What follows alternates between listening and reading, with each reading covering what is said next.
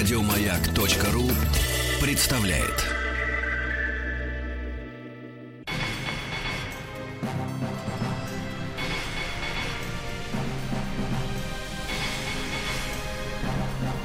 Собрание слов с Антоном Долиным. Здравствуйте, у микрофона Антон Долин. Сегодня у нас прекрасный гость в студии. Наконец-то нас добрался наш любимый артист Сергей Васильевич Маковецкий. Да, несмотря на снегопад, несмотря на желание повернуть обратно и сказать всем моим родным летом поговорим. Сереж, слушайте, ну, а, сейчас наш повод для встречи это «Три богатыря. Ход конем». А, новый мультфильм из этой богатырской бесконечной серии, а, где вы озвучили князя Киевского. И это роль, которая живет с вами дольше, наверное, чем вообще любая другая роль ваша. Да. Поправьте, если я не прав. Это ну, в правда. кино. Да, это я не озвучил, а сделал, вернее, заставил его прожить еще один небольшой период. Для меня это огромная эпопея, а все началось Алеша Попович и Тугарин Змей. Но тогда, когда меня пригласили, я понял, что я вместо кого-то переозвучиваю. Тогда была очень маленькая роль, и я сказал, королевства маловато, разгуляться негде. На что Сергей Сельянов пообещал мне, говорит, Серега, не волнуйся, твоя роль будет развиваться. И вот мой бессменный князь Киевский прошел с Ильей Муромцем, с Добрыней Никитичем, шамаханской царицей, был на дальних берегах и теперь ход конем. Но здесь он просто главный герой. Ну, судя по всему, да. Ну, центральный. А вы до этого ведь не озвучили мультфильмов до а, первого этого Это Алёши первый раз, это первый раз. И должен сказать и заявить всем, кто меня сейчас услышит, если мне будет э, новое предложение, сделать какого-то героя. Не просто озвучить, например, американский мультфильм, потому что у меня был такой опыт, э, это Алиса в стране зазеркалья, по-моему. Я скажу тебе честно, Антон, я был очень огорчен. Во-первых, я для своего серого кролика было придумано столько много геков, неожиданных, по существу, в стиле этого персонажа, в стиле его темперамента. Они все хохотали, я же видел вот их реакцию за стеклом, но сказали нет категорически. Я говорю, почему нет? Потому что жесткое условие и жесткое правило. Вы должны сказать именно те слова, которые написал автор. Я говорю, а если не гораздо талантливее? Мы не можем. Поэтому Ну мне было да, да, безумно грустно, что Подход все... э, студий больших, он именно таков, это Да. правда. Поэтому я бы хотел создать, потому что создание такого героя, героя мультипликации, это абсолютно диагноз актера. Потому что если вы посмотрите на меня из-за стекла, где сидит звукооператор, я нахожусь в такой маленькой комнатке, передо мной нет ничего, только текст и голоса.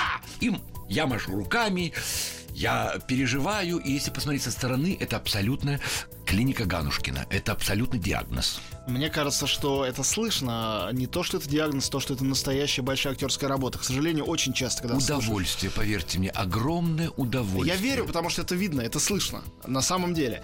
Но вот что любопытно. Я на самом деле ну, не считаю, что эти все три богатыря, бесконечные мультфильмы, их уже шесть штук, что они э, хотя бы до какой-то степени точно отражают даже дух, не говоря уж о букве э, былины, собственно, первоисточников. Но мне кажется, что ваш князь, он очень близок к тому князю, который, собственно, есть в былинах. То есть он существо величественное, но при этом вероломное, слабое, трусливое и вообще это, ну, такой архетипический российский властитель за все времена, начиная с начала времен. Насколько это было заложено в сценарии? Какая часть э, вашей личности или вашей фантазии или вашей работы над образом в это была вложена, что получился вот такой вот князь Киевский? Я думаю, много. Потому что если на него внимательно посмотреть, то он очень похож на Сергея Маковецкого. Ну, что-то есть, но это не внешнее сходство. Нет, это и даже, более... и даже внешнее сходство. Мне недавно подарили кружку. С одной стороны шамаханская царица, а с другой стороны князь Киевский.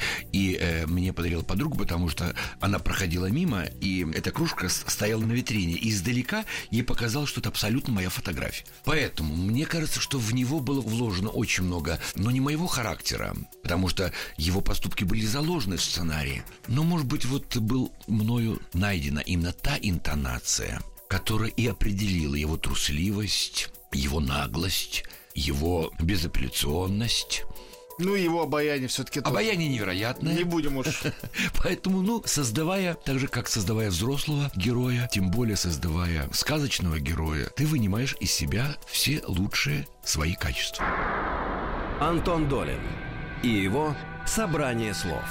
Я отношусь к немногочисленным критикам, которые не погружены глубоко в мир сериалов, ни отечественных, ни зарубежных. Я смотрю в основном большое кино. С сожалением замечаю, что вас уже не так часто там встретишь, но когда я вижу вашу фильмографию, я вспоминаю вашу, ну, на мой взгляд, совершенно упоительную, прекрасную, очень сложную работу в жизни и судьбе у э, Сережи Урсуляка. И это очень сложная работа, потому что это очень сложный и очень важный текст. Признаюсь, горжусь, горжусь этой ролью. Правильно делаете. Это роль не особенно незаурядная. Особенно сцены, когда мой Виктор Павлович Штрум получает письмо от матери. И должен признаться, проснулся ночью, накануне озвучания. А я знал, что Сережа Урсуляк собирается искать героиню. Ну, актрису для того, чтобы озвучить это письмо. Письмо матери Гроссмана. Это подлинное письмо. Это да, то письмо, которое он получил в 44 году. Уже матери не было в живых три года. Она была казнена, расстреляна 15 августа 41 года. И в 44 году на фронте какими-то судьбами это письмо к нему пришло, и вот оно стало, в принципе, сердцевиной этого романа. И вот я проснулся с мыслью, а зачем искать актрису? Ведь это письмо получил Штрум. Мы же, когда читаем письма про себя, может же звучать наш голос. Ну, естественно, ночи больше не было, сна больше не было. Дождался утра, приезжаю на озвучание с этим предложением. И вдруг слышу встречное. Сережа Урсуляка. Ты знаешь, мне сегодня возникла эта же идея. Давай это запишем. И мы записали так нейтрально, просто, потому что, ну что кокетничать, было хорошо сыграно лицом, глазами, эмоцией. Поэтому если еще добавлять эмоцию в голос, это будет перебор. Поэтому мы таки записали нейтрально, как иногда у нас звучит в голове это любимое, больное, трагическое письмо. Вот этой сценой я горжусь и вообще горжусь этой ролью. Очень здорово то, что вы говорите сейчас э, о э, письме матери, ведь э, есть эта тема очень важная, и вся западноевропейская философия, да и наша тоже над ней ломает голову больше полувека. Искусство после Освенцима или искусство после ГУЛАГа.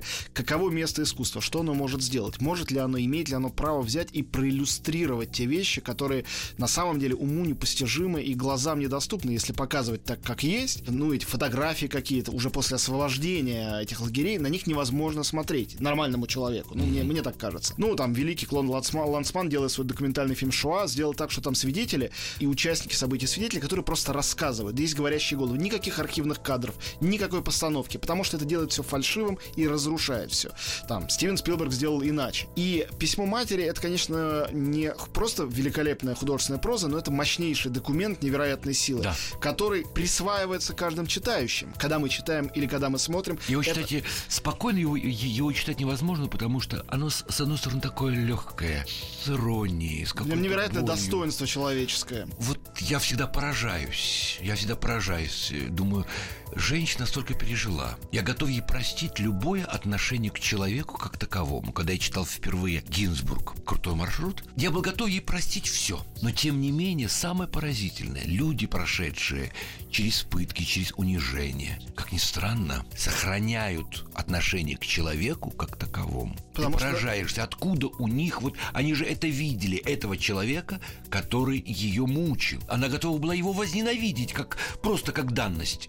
И тем не менее ты вдруг понимаешь, что же это за величие души, прошедшая через унижение, которое не унижает другого человека, не оскорбляет его, а наоборот относится к нему с пониманием. У, вот меня, для меня это загадка. у меня есть своя версия ответа на эту загадку, наверное, не окончательная. Мне кажется, это единственная стратегия выживания и самосохранения. Ты сохраняешь себя как человеком, если ты веришь в человеческое. Вот и все. Иначе голову в петли, иначе незачем жить даже там дополнительную минуту. Антон, вы абсолютно правы. Так ты, как говорится, как мы иногда говорим, это их проблемы. Mm-hmm. Если я э, по-другому отреагирую, реагировал. Но ведь это, я думаю, если нас радиослушатель услышит, вот научиться на негатив отвечать спокойствием, это очень сложно. На оскорбление отвечать улыбкой. Скажут, он идиот. Он не идиот. Этот человек сохраняет самого себя. Ему легче жить. И потом, и потом, на каком-то высшем суде будет сказано, вот в эту секунду вы поступили совсем по-другому. Милости просим,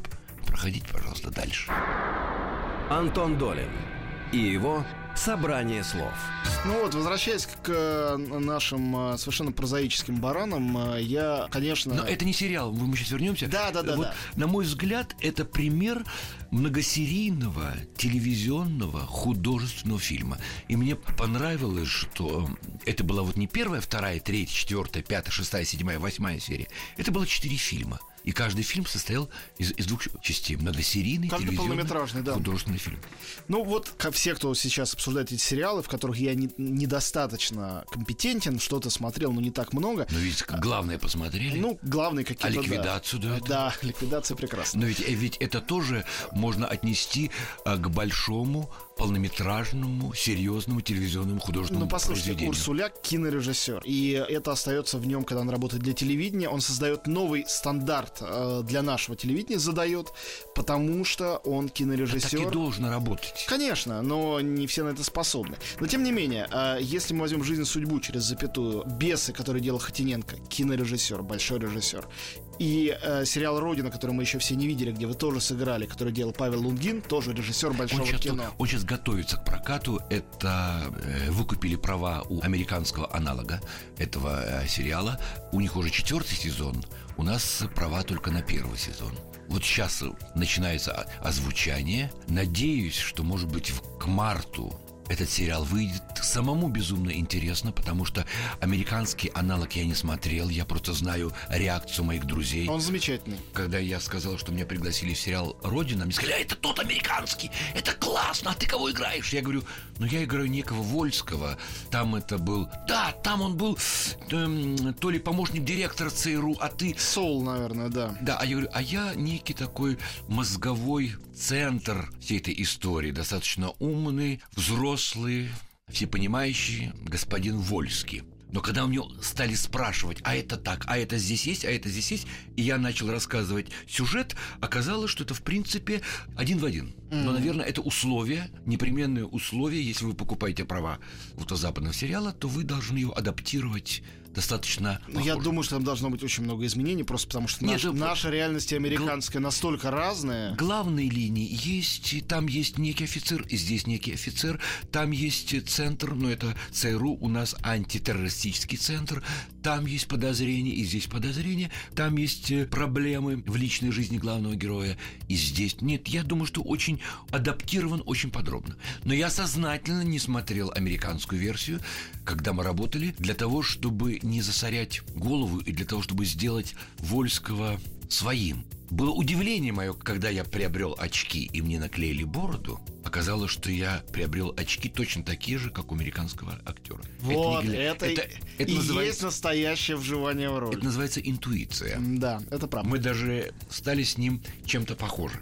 Могу вам показать фотографию. Давайте. У нас в гостях э, Сергей Маковецкий, и мы вернемся к разговору с ним после короткой паузы. Антон Долин и его «Собрание слов». Мы снова в студии, у нас Сергей Маковецкий в гостях, э, и здесь Антон Долин. Э, Слушайте, я вам задам пошлейший вопрос, но э, Задавайте, при этом он, я считаю, важный. Вот когда вы, человек все-таки не очень часто снимающийся, а не каждую роль берущий в театре, когда вы говорите «да» какой-то роли. Вот я сейчас вас послушал немножко, я понимаю, вот вы соглашаетесь на а, эту родину, вы не смотрели первоисточник, то есть это для вас не является главным привлекательным моментом. Вот вы соглашаетесь в «Бесах» сыграть, но я понимаю, что у вас свои отношения с Хатиненко давние, и, наверное, тут дело в режиссере, потому что вам же не предлагают роли там Ставрогина или Кириллова. Или вы играете в «Жизни и судьбе», наоборот, там центральная роль, но невероятно сложная. То же самое «Письмо матери». Это такой, наверное, груз и вес на плечах актера, который берется такое сыграть еще и впервые в России в кино. Наоборот, чем больше есть того, о чем вы сейчас говорите, тем это и позволяет тебе либо соглашаться, либо не соглашаться.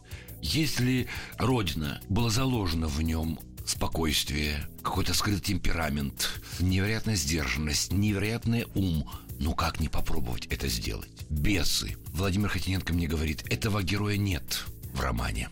Это Он- такой риск. Он из исторических хроник. Это тот, э, немножко изменена фамилия, тот следователь, который раскручивал дело. в- Нечаева. Нечаева. Поэтому, говорит, я очень хочу, чтобы появился этот некий герой, глазами которого, реакцией которого мы и расскажем всю эту историю. То есть, когда он, он расследует, и он понимает, что же на самом деле происходит, и читает этот катехизис революционера, вот если его сейчас озвучить, это очень страшный документ. Очень. Ну, Я как, читал, да. Как не согласиться вот работать, э, ну, во-первых, с такими режиссерами, как Лунгин, как Хотиненко.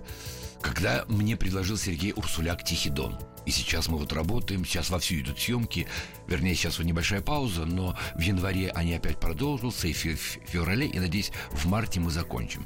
Я думаю, что все ждут уже. И мне предлагается роль Пантелей Прокофьевича Мелихова, папашу, где только первая одна фраза у Шолохова, он был иногда впадал в такое бешенство, что его крас красавица жена очень быстро постарела.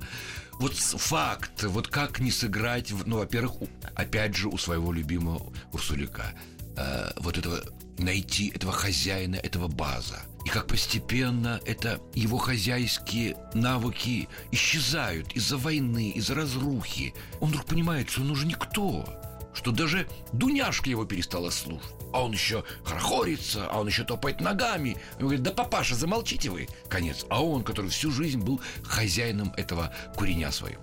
Вот когда все это есть в роли, когда есть князь Киевский, но я не могу от него отказаться, потому что это уже продолжение, и мне даже на ум не придет, чтобы взяли кого-то другого на мою роль.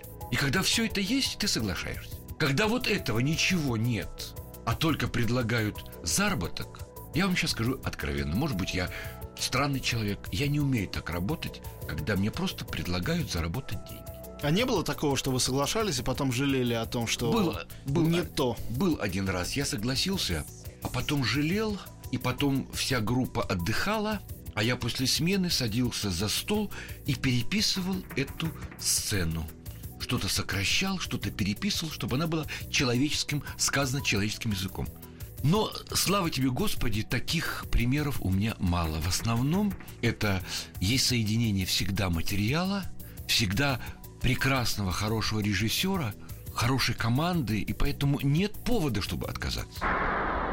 Антон Долин и его «Собрание слов». Слушайте, а у вас бывает, и если бывает, то часто ли, когда вы входите в какой-то, может быть, даже продуктивный, но конфликт с режиссером? Вот вы ему говорите, этот персонаж, он не такой, он не может носить такие Никогда очки. такого не было. Вообще ни разу. Сейчас меня могут услышать и сказать, да он что, он, он что, совсем соглашается, что ли? Нет. Я очень люблю с режиссером договариваться на берегу. И, как правило, все режиссеры, с которыми я работал, они настолько талантливы, что они тебе это позволяют. Я очень люблю, когда этот режиссер выстраивает флажки. И вот э, Парадокс заключается в том, что в жизни мы готовы через эти флажки растерзать, но выскочить. А в работе, чем жестче рамки, тем больше свободы. Потому что рамка режиссерская, это значит, ты точно понимаешь, куда режиссер тебя движет. Какой жанр, какой стиль. Мы договариваемся о персонаже, мы находим какие-то, ну, как я называю, болевые точки. Мы находим их. Дальше, естественно, режиссер же меня, меня пригласил, а не Иван Ивановича Иванова – он же знает мои способности. Он мне доверяет, значит, он понимает, что я в этот персонаж внесу свое ощущение. Свое ощущение материала, свое ощущение темы.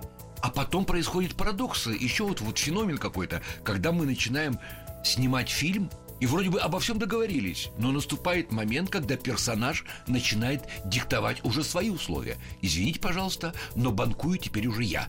И режиссер, и актер с этим должны согласиться, иначе это будет э, коллапс какой-то, если мы будем сопротивляться. Персонаж уже пошел. Вы правильно говорите про ограничения. Если, если я, я, я прошу прощения, то, да. что я перебил, у меня был один случай, когда я не мог убедить режиссера, что это не смешно. Я просил его сделать два варианта. Я говорю, это не смешно, ну, ну грубо говоря, ну, простите меня за грубость такую, ну, чтобы нас прекрасно поняли, ну, грубо, задница, это не смешно. Я говорю, нет, вот я хочу, чтобы это было так. Я говорю, давай попробуем мой вариант. Давай попробуем твой вариант. Ты на монтаже выберешь.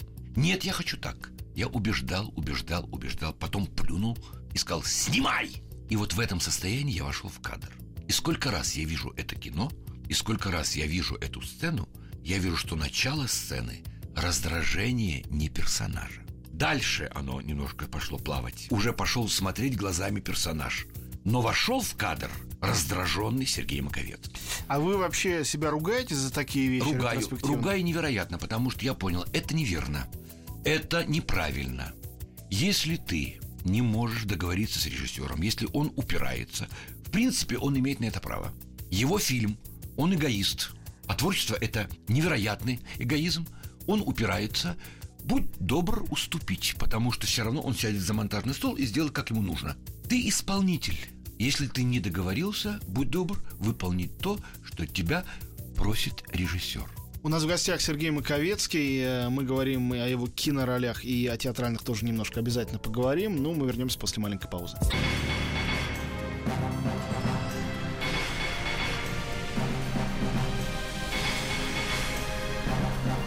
Собрание слов с Антоном Долиным. Мы продолжаем э, разговор с Сергеем Маковецким, он у нас здесь в студии. Ну, вот э, вы сказали об ограничениях, это очень э, для меня интересная тема, потому что я знаю, что огромное количество творческих людей, актеры, режиссеры, сценаристы, они люди, себя не держащие в каких-то рамках. Я помню, разговаривал с Ларсом фон Триером, как ты спрашивал о его это «Догме» или о фильме «Догвиль», где у него все декорации нарисованы на полу.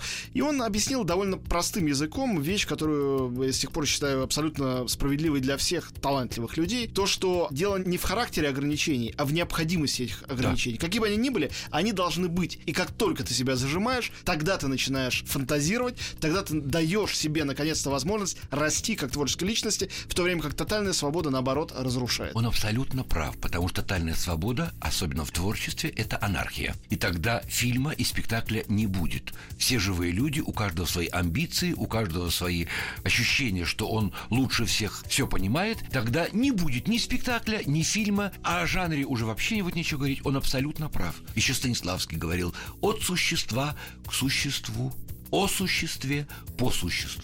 А когда я говорю, делайте, что хотите, и что будет? Слушайте, Ничего. это, это- это очень красиво процитировать Станиславского и прекрасная цитата, а вообще... э, Это как- покойный Кашпур, Царство Небесное, блестящий, гениальный актер, с которым мы играли много лет черного монаха. Он говорит, система Станиславского э, вот в этих нескольких словах.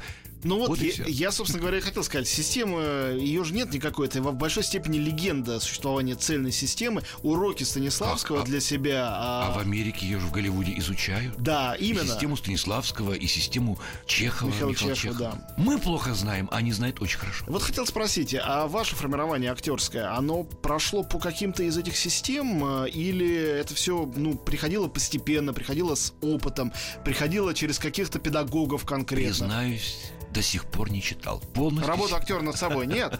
признаюсь. Ну, хотя бы работайте над собой. Над собой работаю, но р- работу актера, над- знаешь, сейчас есть такая шутка, работа актера над ролью партнера. Да-да-да-да. Нет, Не читал, не читал. Училище, педагоги, прекрасные педагоги. Алсана Казанская, которой уже нет в живых, к сожалению, и Владимир Петрович Поглазов, ныне здравствующий, у которого скоро юбилей. Это были наши первые классные руководители. Мы были вообще первые у них. Первый курс, который они набрали. А потом в Щукинском училище работали выдающиеся педагоги. И молодой студент всегда попадал в разные руки. К Вере Константиновне Львовой, к Ставской, к Поглазову, Казанской, э, к Паламишеву, к Стромову, к Катеньярцеву, к Галине Яцкиной. У каждого был, был свой стиль, у каждого была своя школа. И тем не менее все это объединялось школой Вахтангова. Антон Долин и его «Собрание слов». Скажите, а когда вы пришли и начали в 80-х еще годах сниматься в кино, были какие-то кинодеятели, не говорю обязательно о режиссере, может это был там, не знаю, продюсер или какой-то коллега, актер старший, чьи практические уже уроки вас как-то, ну, формировали и меняли относительно того, чему научили в институте? Все-таки театр, театральный институт это совершенно другая история, чем э, ну, мы все гении судьба. в институте, вы прекрасно понимаете. Конечно. На втором курсе мы супергении, на третьем мы начинаем о чем-то задумываться, на четвертом мы понимаем, что мы ничего не знаем. Придя в театр, надо начинать все сначала. Какие бы ты роли ни играл, ты можешь получить стражника, который стоит э, в, в пятых воротах за кулисами. Поэтому все начинается сначала. Что касается первых работ в кино, наивно это было. Я был молодой, был очень обаятельный. Когда я смотрю первые эти работы, говорить о каком-то создании характера нет. Это был я, Сережа Маковецкий, на войне или в танке. Или опять на войне. Как я говорю, я свою армию прошел в кино. Говорить о том, что это были какие-то фантастические персонажи, характеры. Нет, но тогда и в голову это не приходило, потому что было желание, наитие. Вот понимаете, вот что такое актерская профессия? Сегодня есть опыт. У многих актеров есть за плечами груз. Но пропадает наитие, и он становится скучным. Тогда было наитие, но не было опыта. Но тогда вы мне, как режиссер, что-то говорили. Если бы вы были внимательны, вы видели, что я в глазах уже все сыграл. Я уже все сделал, уже все создано. Но еще не было как. Поэтому очень часто ты становился на катурны. Для того, чтобы взять с собой весь зал. А зачем его брать? Сегодня ты понимаешь. Очень часто публика пришла вот после такого снегопада, как сейчас, она а кого-то привели силком, потому что билеты куплены. Заставлять их нагло смотреть, они могут сказать, иди играй, артист. Я помню очень хорошо великий фильм «Астенический синдром». Там в начале вот этот фрагмент черно-белый такое сложное авторское кино. И потом кончается фильм в фильме, и мы видим, как публика выходит вся толпой из зала, а на сцене актриса, и ужасно жалко, у нее сложная такая роль, и какой-то ведущий говорит, вот пришла же актриса этого фильма, давайте с вами поговорим о сложном кино. А люди выходят, и один там дядька выходит в толпе и бормочет себе под нос. До сих пор не знаю, Кир Георгиевна написал этот диалог, или это вот реальный, потому что звучит как абсолютно документально. Говорит, я зачем мне грустное кино показывают? Я после работы и так устал, а они мне грустное кино показывают. Вот мне кажется, что в этом э, очень большая правда и в том числе причина появления, к сожалению, огромного количества совершенно мусорных российских фильмов, которые делаются для того, чтобы люди, уставшие после работы... Отдохнули. Да, отдохнули, и все. Это, этим задача ограничивается. Но так, не, вот так вот быстро отвечая все-таки на ваш вопрос, понятие, когда это произошло, когда вдруг стал впервые, даже была такая, что руки другие, глаза другие, что я уже другой. По-моему, это было у Александра Зельдовича на его коротком метре «Мальва» угу. по Горькому. Вот когда я играл вот Якова, вот там впервые был маленький намек на создание характера. А что касается уроков, у меня никогда не было передо мной, знаете, кумира, на который я хотел бы похож, но я внимательно смотрел, как работают старшие товарищи. И не просто как работают, как относятся к группе, как они никогда не позволят себе бросить на пол театральный костюм, как никогда они не позволят э, хамство по отношению к ассистентке, по актерам. Для меня вы существуете, начиная с... Э, ну, просто я впервые тогда увидел, э, и этот фильм до сих пор, мне кажется, одним из ваших лучших э, в Макарове у до этого, Антон, посмотри. Нет, я понимаю, что это не было первым. Нет, до этого это было... Вот Макаров был 93-й год, а предыдущая картина «Патриотическая комедия». Вот там впервые Появи... Я смотрел, просто я потом смотрел впервые появился дядя Ваня с подачи Павла Семеновича Лунгина, когда патриотическая комедия была на фестивале «Киношок». Это был 1900 какой-то 90-е. 92-й. 92 год, да. Он сказал, боже мой, так это вот наш современный дядя Ваня. Хотя, когда мы это делали, мне даже в голову не приходило, что это дядя Ваня. Некий Ильин, который смотрит телевизор без звука, попивает водочку и любит родину. Это прекрасно изложено. Я, видя вашего дядю... Но пройдя, пройдя сколько лет на сцене театра Вахтангова, э, все-таки дядя Ваня. Рима Сатуминаса, все-таки дядя Ваня. Слушайте, это невероятно, потому что эта роль для вас действительно как влетая. Вы будто рождены... Не то, что вы дозрели к какому-то возрасту, не, наверное, так оно и есть объективно. Такое впечатление, что вы родились на свет, чтобы играть дядю Ваню. Это просто, если есть актеры, подходящие к каким-то персонажам хрестоматийным вот до такой степени, то это действительно люблю, вы. Люблю, люблю этого героя и готов играть его каждый день. В Лондоне играли 6 дней подряд. И все потрясали, что там нет самоваров на столах. Я читал рецензии английские. Нам вы сразу дали 5 звезд. Как же без самоваров и дядя Ваня? А, а при том, что накануне, вот, допустим, сегодня премьера у нас, а вчера была премьера у наших английских друзей. Угу. Рядышком театр. Им дали 4 звезды после нашего спектакля у них одну звезду отобрали. Ужас какой. Это было грустно. Страшная история. Страшная история. Но мы один из первых театров, иностранных театров, который получил пять звезд на гастролях. Спектакль превосходный, это правда. И очень э, э роль, которая вот хочется про какие-то серьезные, хорошие роли сказать, но это понятно, что это очень тяжелая работа.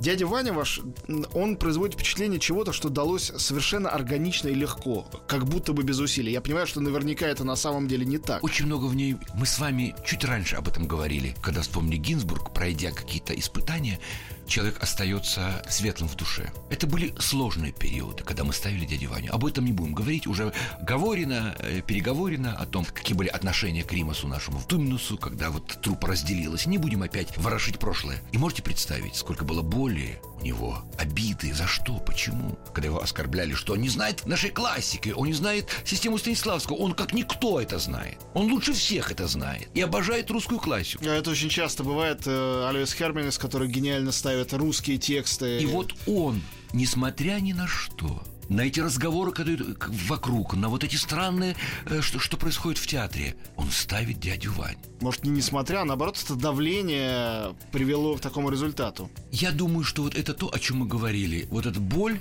она в этом спектакле есть. И не просто она звучит в музыке. Там же гениальная музыка, которая, у, у которой своя партитура. От начала, от трубы и заканчивая, она иногда опаздывает, иногда опережает. Но когда соединяется эмоция персонажа и музыка, происходит чудо. Поэтому много боли, много самоиронии, но очень много любви. Поэтому спектакль такой. Антон Долин и его «Собрание слов». Конечно, понятно, что дядя Ваня это. Ну, для меня это просто любимая пьеса Чехова. И, И я её люблю. Это, Но я сейчас готов играть и другие пьесы Чехова. Рима Владимирович, время еще есть. У меня еще как раз возраст подходящий. кого вы себе присмотрели в Вишневом саде? Гаева, наверное. Я не думал о пьесе «Вишневый сад». Я думал об Иванове. М, Да, Иванов это тоже. Это текст, А который «Чайки»? недостаточно много как раз. «Чайка» ставили. гениальная ну, пьеса. «Чайка». Ну, у него все, все они прекрасны. Но Тригорина я уже сыграл. Ну вот я хотел сказать другое. Про Чехова все ясно, что это азбука современного театра. А рассказы Русского. какие, я его обожаю. Да. Это мой самый, самый, вот если бы спросили, ваш самый любимый писатель Антон Павлович Чехов. Ну, он любимый, хорошо, но сейчас вы играете в Евгения Онегине, а Пушкин это не... Его невозможно даже назвать, наверное, любимым писателем или поэтом. Пушкин это ДНК нашей литературы. И нашей речи, не только литературы. Я совсем недавно Евгения Онегина перечитывал в очередной раз.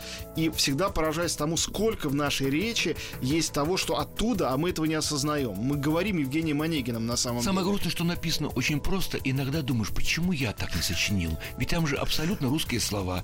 И поставлены не через пень-колоду, а э, «Мой дядя самых честных правил». Ну, куда проще, когда не в шутку за не мог. Он уважать себя Вот, а итальянцы так, так, так же про. Данте тоже читают и думают, почему не я это. Земную жизнь пройдя, это такие ерунда. Вот и я так иногда думаю, я вас любил. Любовь еще, быть может, в душе моей угасла не совсем, но пусть она вас больше не тревожит. Я не хочу печалить вас ничем. Ну почему не я это написал? Да, ну я думаю, что этот вопрос каждый себе задает. Ну так э, и каково это играть на сцене? Вот это точно риск, потому Онегин что это, это другое. испортить Онегина легко. Это делали очень много раз. И даже, по-моему, Чайковский это сделал на самом-то В деле. данном случае, мне кажется, что Римас Владимирович, ему удалось, удалось проскочить перед электричкой. Ну А, вот что для этого нужно? Как, как это делается? Как человек, который я внутри поражаюсь. процесса. Вот каждый раз, когда я смотрю, вернее, участвую в Онегине, я поражаюсь. То количество фантазии, она бы хватила на четыре спектакля. Но вот откуда это все? Как это рождается? Сидим на репетиции, вроде бы ничего не происходит. Вдруг раз родилась сцена. Вдруг э, Пушкин посвятил этому несколько страниц. А здесь звучит музыка, сидит Татьяна, сидит генерал, едят варенье. И все понятно. Выбегает зайчик, зайчиха. И не надо, чтобы звучали эти длинные, бесконечные верши, э, стихи вот э, э, об этой дороге. Видна эта зимняя дорога, потому что есть очень много образов. А мы сами прекрасно понимаем, и вы, который киноман, и который прекрасно разбирающийся в кино и вообще в театре, прекрасно понимаете, что образ богаче слова. Конечно. И поэтому можно э, создать некий образ, который заменит все слова. Вот представьте себе спектакль без единого слова. Вот сейчас, говорят, есть фильм без единого слова, он был на кинотавре. Я, да, сожалению, замечательное испытание. Испытание. Вот он пример, когда все понятно. Но для этого нужно создать образ. Но просто перевести слова Пушкина на язык визуальных образов нужна немалая отвага. А здесь помогли еще вот э, Адомас, э, художник, э, он же предложил зеркало, которое движется, если вы помните, в разных направлениях, и вы видите не, не одну Татьяну, не одного Онегина, а тот, тот случай, когда публика видит и лицо, и спину этих людей. Обычно актер стоит перед публикой, она видит его лицо. Либо спину, когда он к ней поворачивается. А здесь одновременно и лицо, и спина. И вот в этом пространстве возможно все. У нас в гостях Сергей Маковецкий, мы говорим сейчас уже о театральных его ролях. Э, вернемся после маленькой паузы.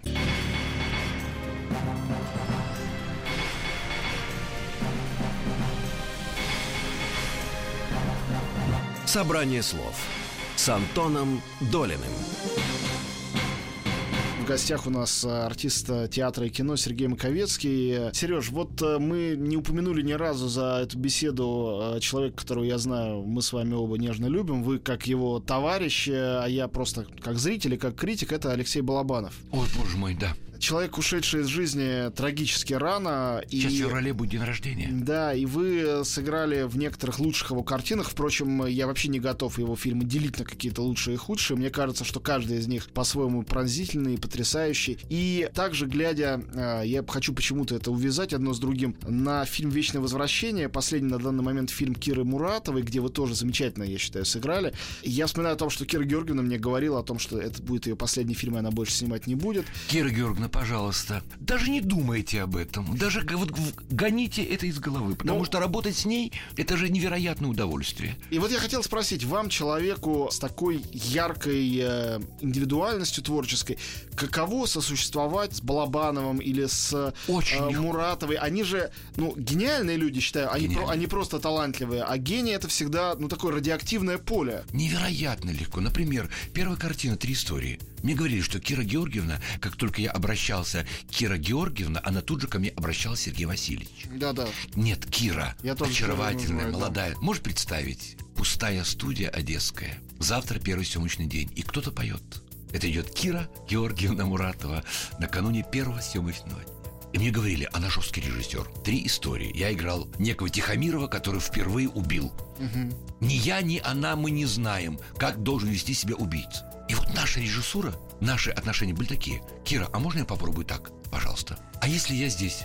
Пожалуйста. Сережа, попробуй так, пожалуйста. И вдруг я понял, думаю, а где же эта жесткая режиссура? В этом и есть гениальная режиссура. Ни она, ни я, мы не знаем, как должен вести себя человек, который убил. У нас есть только предположение, фантазия. А фантазия, как мы знаем, выше и гораздо богаче определенного знания. Это еще Эйнштейн сказал. Ты гораздо богаче. Уже дважды два четыре и что? Товарищи зрители, товарищи слушатели, дважды два четыре. И что нам из этого? И вот эта проба туда-сюда. Там он заплакал, там он не может прикурить сигарету, там он непонятно надевает э, пальто, снимает пальто, опять надевает, опять снимает. Прикурит сигарету, вот ломается спичка, опять прикурит, ломается спичка. Что-то рисует, стирает, рисует, стирает. В конце концов захохотал, а там я раскололся. Скажу вам честно, Антон, раскололся, бездарно раскололся. Потому что мотор, камера начали. И помощница Киры говорит, касса, баранину не выбивай. И я, услышав эту фразу, я же понимаю, кто должен ее сказать, я начал хохотать. Вот этот смех в финале, это не придумка, это мой актерский раскол. Я хохочу. Я думаю, что она была в восторге, она обожает такие вещи, когда я хохочу, актер перестает быть актером. Я хохочу и говорю себе, сволочь, камера же идет. Слава богу, что я не сказал, стоп, извините. Кира молчит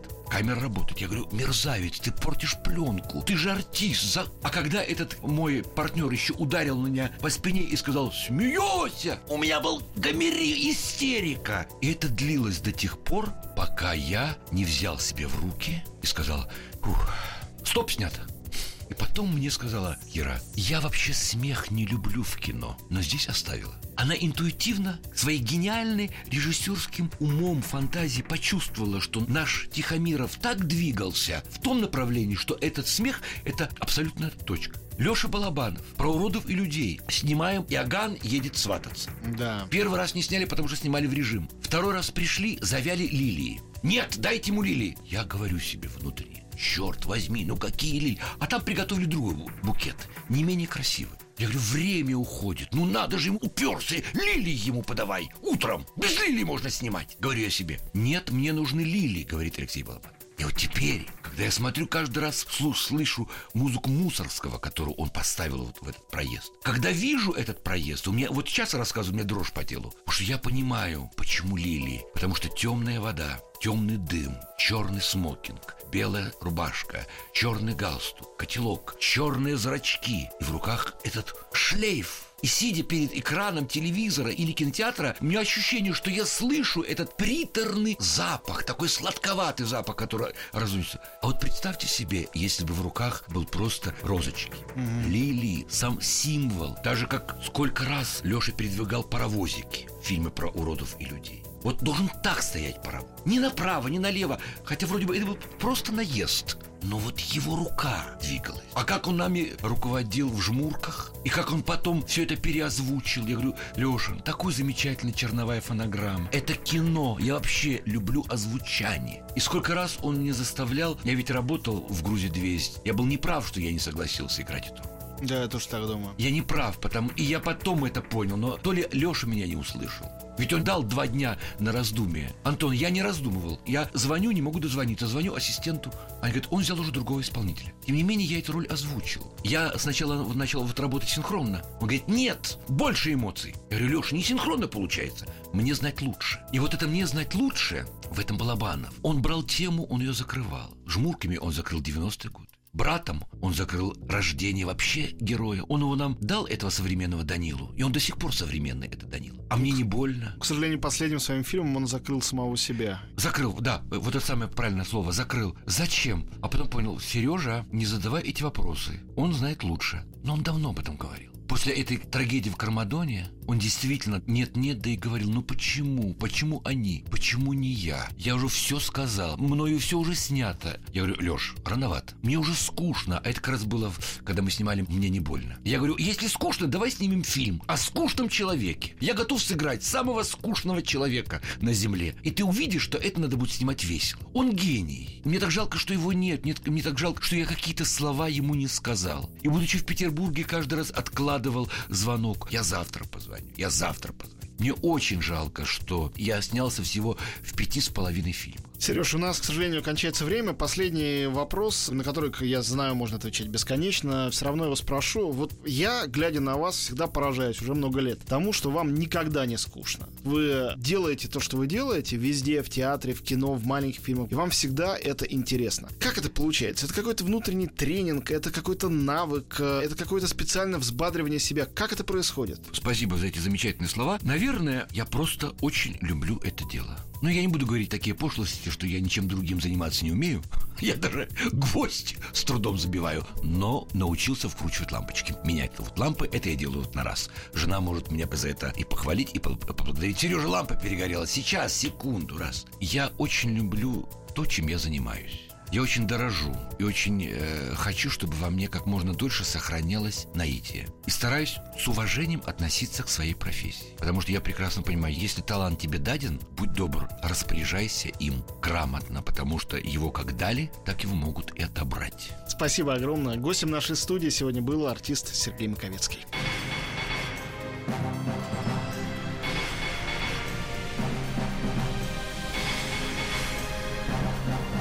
Собрание слов с Антоном Долиным. Еще больше подкастов на радиомаяк.ру.